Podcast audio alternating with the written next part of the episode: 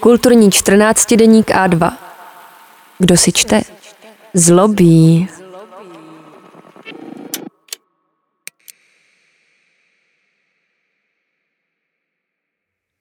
Joseph Grimm Feinberg Cestování časem. Levicová melancholie bez mučedníků. Rok 1989 jako by znamenal konec iluzí a smrt marxismu. Z bývalých nadějí učinil kledbu, levici ukradl budoucnost a nechal ji na pospas nešťastné minulosti. Přesto na mě, jedenáctiletého kluka hledajícího dobrodružství v zákoutích vesnice v severovýchodním Oháju, neudělal rok 1989 velký dojem. Pamatuju si, jak z novin rozhozených po stole vystupovaly články popisující světodějné události a epochální změny. Fotky sovětských lídrů snažících se uchránit poslední střípky moci, projevy George Bushe staršího vyhlašující historické vítězství demokracie nad komunismem. Jenže v naší postindustriální pustině neznamenalo ono vítězství vlastně vůbec nic. Hoši z vesnice si hráli na stále stejných zrezlých železničních kolejích, po nichž žádné osobní vlaky už dávno nejezdily. Chodili jsme po stejných rozpraskaných silnicích, z nichž už dávno zmizely meziměstské tramvaje. Koukali na stejná automobilová vrakoviště, na stejné tiché továrny, v nichž pracovalo pár neviditelných dělníků a do stejných rozbitých oken dávno zavřeného hotelu na hlavní ulici nejbližšího městečka. Sebevětší počet poražených komunistů nemohl vrátit život kraji, na nějž zjevně zapomněli i vítězní kapitalisté. Chci tím říct, že mé prožívání roku 1989 se míjelo s výkladem Enza Traverza v knize Levicová melancholie. Nepotřeboval jsem tento přelomový okamžik k tomu, abych se stal melancholickým levičákem. Nešťastnou minulost jsem nicméně dlouho vnímal jako něco přirozeného, jako kdyby normální stav věcí znamenal tápání mezi zříceninami po nějaké neznámé dávné katastrofě. Nějakou chvíli trvalo, než jsem byl vytržen z hledání dobrodružství uprostřed zrujnované současnosti a můj pohled se obrátil ke starším zápasům, které vzhledem k tomu, jak po nich svět vypadá, museli dopadnout špatně. Probudil mě tudíž až pohled na jinou minulost jinde na světě. Učil jsem se španělsky a svou první levicovou lásku jsem našel ve Španělsku, v marném hrdinství prohrané revoluce a občanské války. Později jsem si četl o demokraticky zvolených socialistech v Chile za Salvadora Allendeho a puči z roku 1973. V roce 2006 jsem byl v Chicagu, když vypuklo povstání v mexickém státě Oaxaca, ovládaném skorumpovaným autoritářským guvernérem a masy lidí obsadili centrum tamního hlavního města. Paramilitární ostřelovači zabíjeli protestující a mexická levice v šikákské emigraci organizovala solidární akce – Koncem října byl v Uachace zastřelen žurnalista, kterého znali moji aktivističtí kamarádi v Chicagu a poslední říjnový den došlo k setkání v původně české, dnes mexické šikákské čtvrti Pilzen u příležitosti Dne mrtvých. U oltáře s fotkami zabitých se pokládaly ofrendas v podobě ovoce a bochníků sladkého chleba, jehož vůně prý překoná bariéry mezi tímto a oním světem. Když jsme tam v tichosti stáli, Nějaký bezbožný kněz začal číst jména mrtvých. Po každém jméně zazněl kolektivní hlas davu na chladném a tmavém náměstí. Prezant. Přítomen. Krásnější a smutnější den jsem v životě nezažil. Jako bych cítil, že mrtví jsou skutečně s námi a já zase v místech, kde oni padli. U nás dějiny pokračovaly podle údajně daného a nezměnitelného plánu – ale tam měl někdo odvahu vzbouřit se před určení a strčit do soukolí montážního pásu budoucnosti dřevěný klín. Pás se na chvilku zastavil a umožnil všem bez rozdílu položit si otázku, kam vlastně chtějí jít. Neotřesitelné dějiny byly nahrazeny pružnějšími dějinami. Na tuto výzvu odpověděly dějiny střelbou.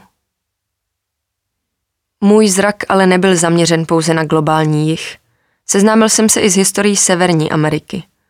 Vstoupil jsem také do řad Industrial Workers of the World, slavného odborového svazu, jenž svého času burcoval i provokoval slušnou a pohodlnou společnost stávkami, pouličními demonstracemi a bujarými písněmi.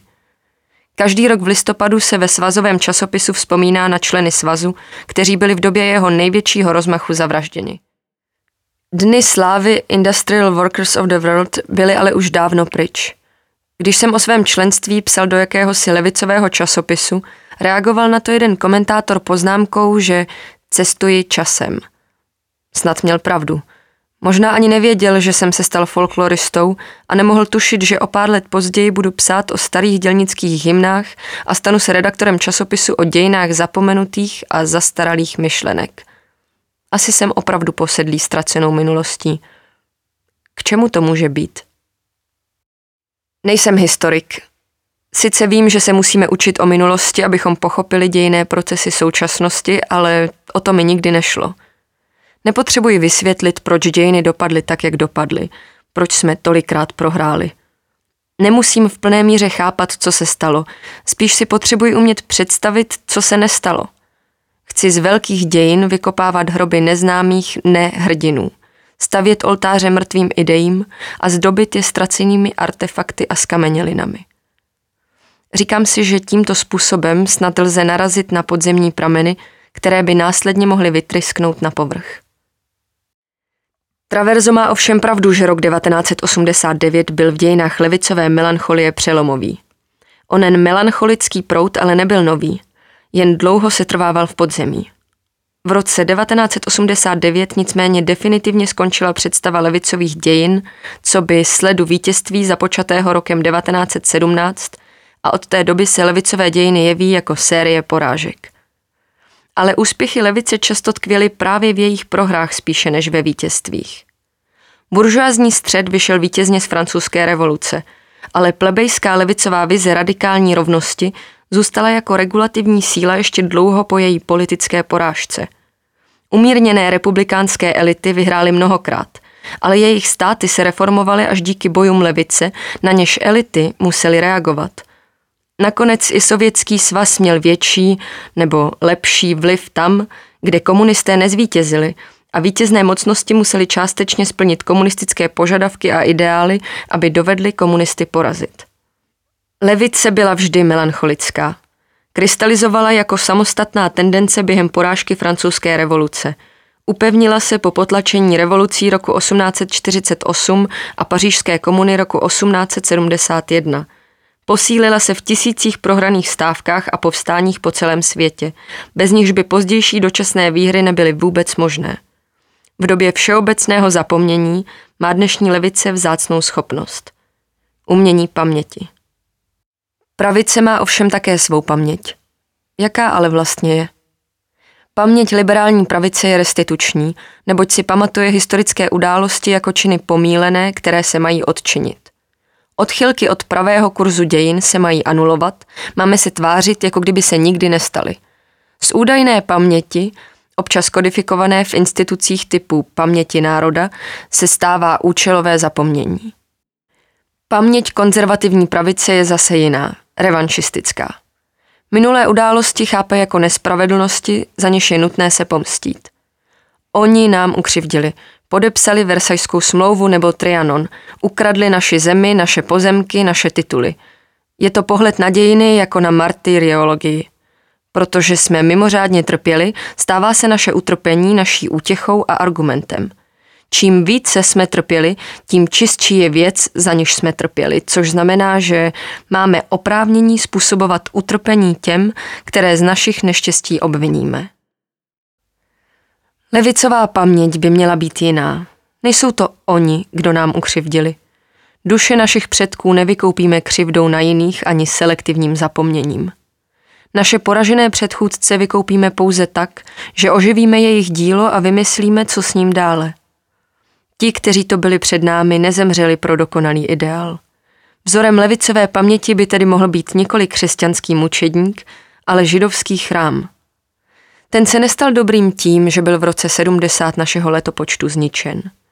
Ježíš patřil mezi množství dobrých židů, kteří v chrámu poznali symbol útlaku, hierarchizované moci a monopolizace morálky elitou – Pravá krutost římské říše nespočívala v tom, že zabila jednoho žida, ani v tom, že zničila chrám. Skutečná krutost impéria je v tom, že destrukcí chrámu připravila obyvatele Judeje o příležitost, aby svůj chrám zničili sami. Násilí páchané na levici nezabilo čisté duše, které měly očistit společnost. Zastavilo jejich boje a tím je zbavilo možnosti překonat své vlastní problémy, zničit své vlastní chrámy. Možná, že by pařížská komuna selhala i bez masakru komunardů. Španělská revoluce, čilská Unidad Popular Salvadora Allendeho, uachatská komuna i umírněný blahobyt, který dočasně vyhráli severoameričtí odboráři, to všechno mělo mít právo selhat, učit se ze svých chyb a podnítit nová hnutí, která by je zevnitř překonala. Síly jednostranných dějin jim tuto možnost nedali. Nepláču nad smrtí industriálního Ohája ani nad smrtí Sovětského svazu. Pláču nad skutečností, že Ohio a Sověty porazil kapitál a zamezil dělníkům, aby to udělali lépe. Paměť bolesti tu není proto, aby posvětila trpící a uctívala jejich smrt. Měla by spíš oživit slova, pro něž umírali. Bude to bolet, ale právě paměť nám umožňuje, abychom je vyslovili znovu, přeložili je do současného jazyka a oživili naději, která vždy a znovu umírá.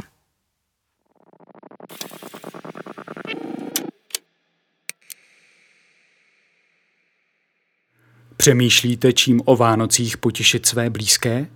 Darujte vánoční předplatné A2 a podpořte tak naši práci. Objednávejte na webu a2.cz. Děkujeme.